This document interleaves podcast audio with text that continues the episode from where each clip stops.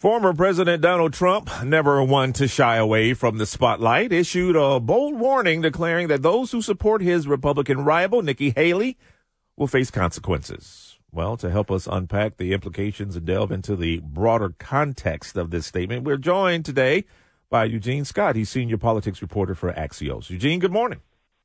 Good morning. What's your initial intake on this warning from Trump? I mean, Nikki Haley sure been fundraising off of it.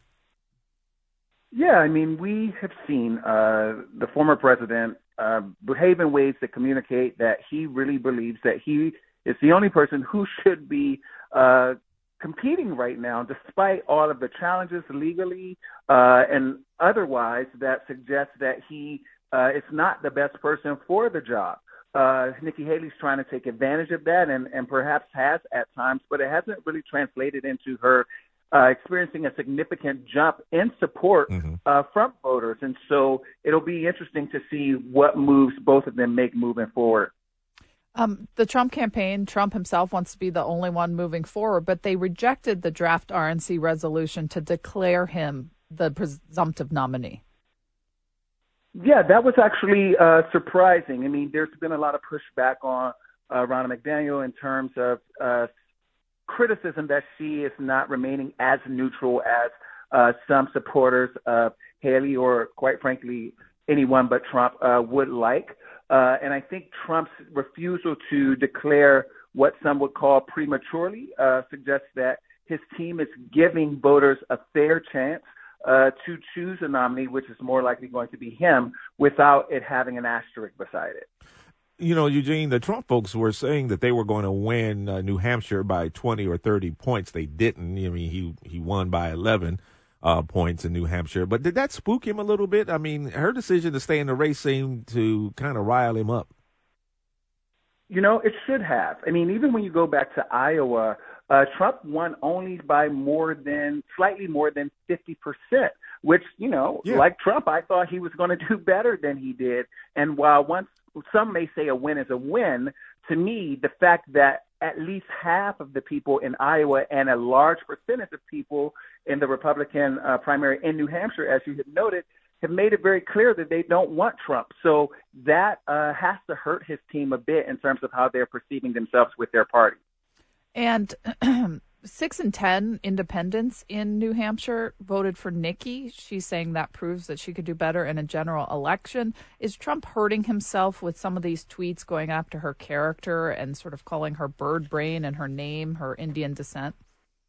Of course. I mean, the reality is uh, Trump hasn't done well with independents since maybe 2016. And the fact that he is continuing to behave in ways that push them away is certainly not drawing them near. Uh, the reality is there are some conservatives who uh, would like to see a conservative administration, but don't want it to come with everything that comes with the former president. You know, Eugene, uh, uh Nikki Haley has raised uh, a million dollars. She raised a million dollars like 24 hours since oh past the New Hampshire primary, and but you've been hearing of some of the big donors kind of maybe pulling back a little bit. So like negative headlines about donors dropping her, could that like dent her momentum and the ability to keep raising funds to sustain the campaign? Absolutely. I mean, word of mouth when it comes to giving uh, is important. You see big donors step away, other big donors step away, and then smaller donors step away. And these campaigns need funds to keep going, and every dollar counts. And so when those headlines make it to the masses, it's not serving Haley well. And what, what's your thought, Eugene, on uh, Senator Tim Scott's endorsement of Trump over uh, the woman who appointed him senator and got his really his political career going? I mean, do you think he's just openly vying to get uh, that VP uh, nod on the Trump ticket? Yes, the short answer is yes. I'm sure he's incredibly thankful to Nikki Haley for giving him an opportunity to take his local career to Washington. But from it to, for it to go from Washington to the Oval Office, he has to look towards Trump, and that's what he's doing. Uh, let's switch gears to the Senate and what is going on with the immigration bill that's tied with Ukraine. Do you think a, a vote happens and it moves to the House? Uh, well, it's interesting that you say that. I was actually talking to some uh, aides in uh, senior leadership uh, for uh, Republican in the House, and they were even yesterday just weren't certain as of now where things stand. Things are really up in the air in terms of how to move forward on this border deal.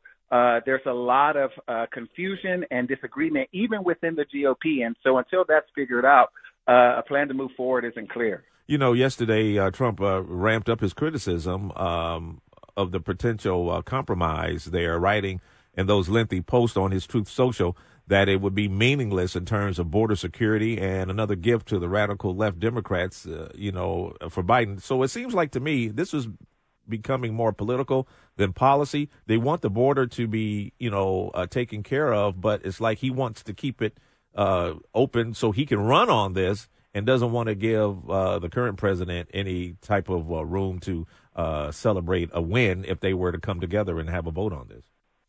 Absolutely. I mean, one of the things that uh, really has helped catapult Trump to the top of the polls among most popular Republicans, not just now, but even pre- previously, was just quite frankly how divisive he is on this issue in particular. Uh, if Biden is able to convince Democrats to come to the table and work out something uh, that could look slightly victorious for him, that will, you know, deflate Trump's balloon in this topic. And we don't know the details of what's being discussed, right? Nothing's come out. Not really, but what you um, would guess uh, has been on the table. Uh, you know, border walls, uh, getting rid of asylum. Some of these talking points that some of the most far right conservatives have required uh, be considered in this discussion. Um, what about uh, Mitch McConnell? It's, he seemed to be, you know, really, you know, for getting this bipartisan deal done until, uh, you know, Trump said it, it's meaningless, and it's almost like he's kind of pulling back. Uh, what do you think will happen with him and, and, and being able to pull his people back uh, to this agreement? Well, you know, anyone who's been paying attention to Mitch McConnell and the former president since uh, Donald Trump got to Washington have, has learned that they actually have a difficult time getting on the same page when it comes to key policy issues for a host of reasons. But ultimately, uh, the, the leader of the Republicans in the Senate does have to take some cues from who will be uh, the nominee. And right now it's looking like Trump. And so Mitch McConnell cannot move forward uh, with his party, considering how many of them actually support what Trump wants to do, no matter how hard he may try. Eugene Scott, senior pol- politics reporter for Axios. We will keep a close eye on how this unfolds, and we thank you for joining us this morning on JR Morning. Have a great weekend. Thanks for having me. Well, coming up, uh, Lomas Brown will be here. Uh, he is the color analyst for the Detroit Lions radio network and host of WJR Sports Wrap at 6 o'clock. We are getting ready for the 49ers on Sunday, and I'm sure Lowe has something to say.